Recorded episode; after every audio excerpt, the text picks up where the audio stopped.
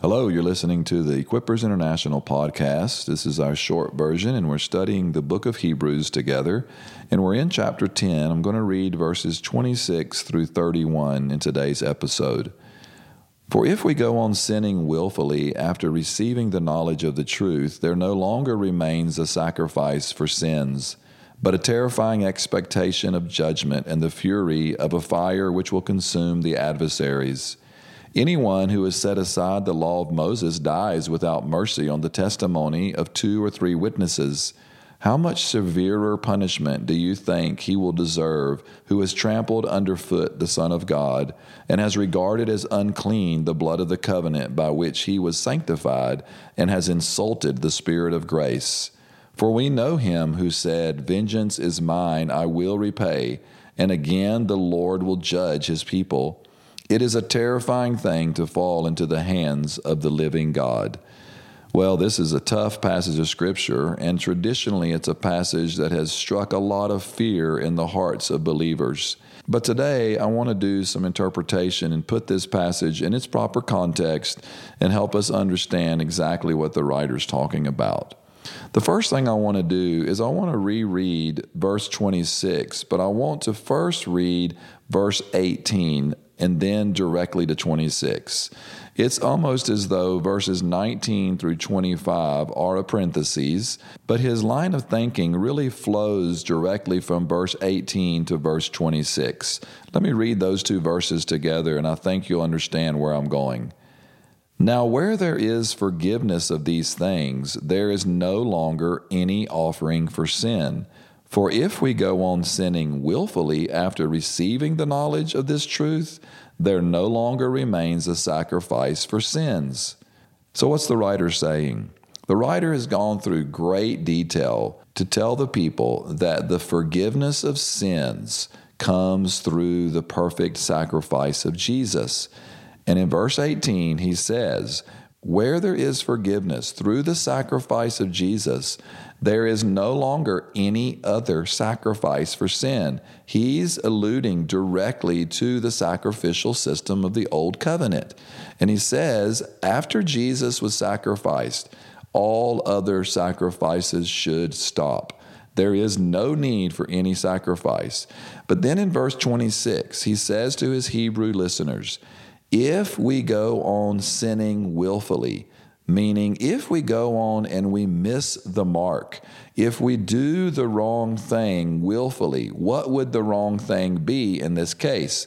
The wrong thing would be to continue to offer sacrifices. And if we continue to offer those sacrifices after receiving the knowledge of the truth that Jesus was the ultimate and final sacrifice, he says there no longer is any other sacrifice for sin but only a terrifying expectation of judgment. What's he saying? He's saying to his Jewish readers, guys, you need to stop offering sacrifices. If you do not stop offering sacrifices, you can expect judgment. And this is exactly what God did. Now, there's a lot of background, and I've talked about it over and over in our interpretation of this book. God judged the nation of Israel for their rebellion, for their disobedience, breaking the covenant over and over, and ultimately for killing his own son, for rejecting the Messiah that he sent. And in addition to that, having the pride and the arrogance to continue to offer sacrifices after Jesus was sacrificed. You know, the sacrificial system in the temple went on for another 30 to 40 years after the sacrifice of Jesus. And it was during that time that this book was written, and the writer is telling them when you offer these sacrifices, you are trampling underfoot the blood of Jesus. You are saying that his blood was not enough. And when you say that, you are actually insulting the Spirit of grace.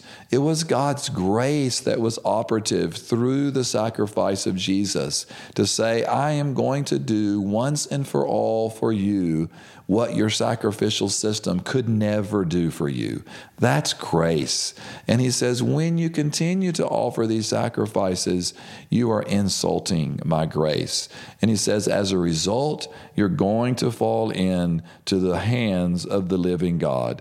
And God says, vengeance is mine. And he did take his vengeance against the children of Israel. He did judge their sacrificial system at the destruction of the temple at the hands of the Romans in AD 70.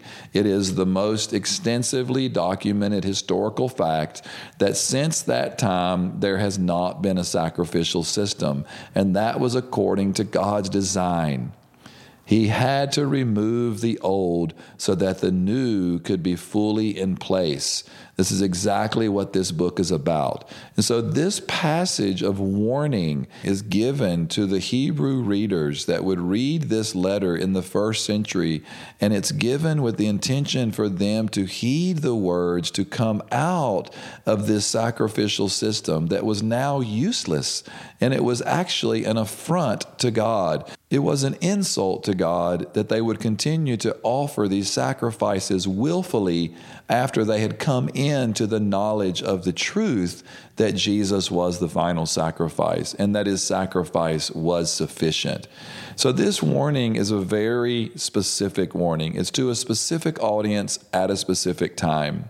Now, am I saying that this has no application for us? Well, I'm saying on one level that it does not. And I think that's the real challenge a lot of times when we interpret Scripture, that we recognize the historical context and we have great appreciation for what the writers are communicating to their readers. But the spirit of the application can still be there. Is it profitable for us to continue to act in a way that is willfully sinful in our relationship with God? Absolutely not. We should never do that. But I don't believe that the same judgment and the vengeance that God took on the children of Israel applies to a person who is a believer now and actually willfully sins. I think there are other passages of scripture that we can go to. Specifically, I'm thinking about 1 John chapter 2 where John says that if we do sin, we have an advocate. So we don't stand in judgment if we sin. We go to the throne of grace and we receive the forgiveness that is fully there for us in the finished work of Christ. So there's a shift, there's a new way of relating to God in the context of maybe having sin in our lives. It's not the context of judgment and the fear of falling into the hands of the living God. That happened to the children of Israel. It happened to the Jewish religious system in AD 70, and it was something that God had prophesied for generations. It is something that God said He was going to do. It was something that Jesus prophesied would happen, and it was something that was fulfilled. And so, this is the context of this passage. So I hope this interpretation of this passage today helps us put it into context in a way that we can truly appreciate the warning given during the first century and in a way that keeps us from misusing this passage and maybe perhaps others like this out of context and in a way that brings unwarranted fear in the hearts of believers today.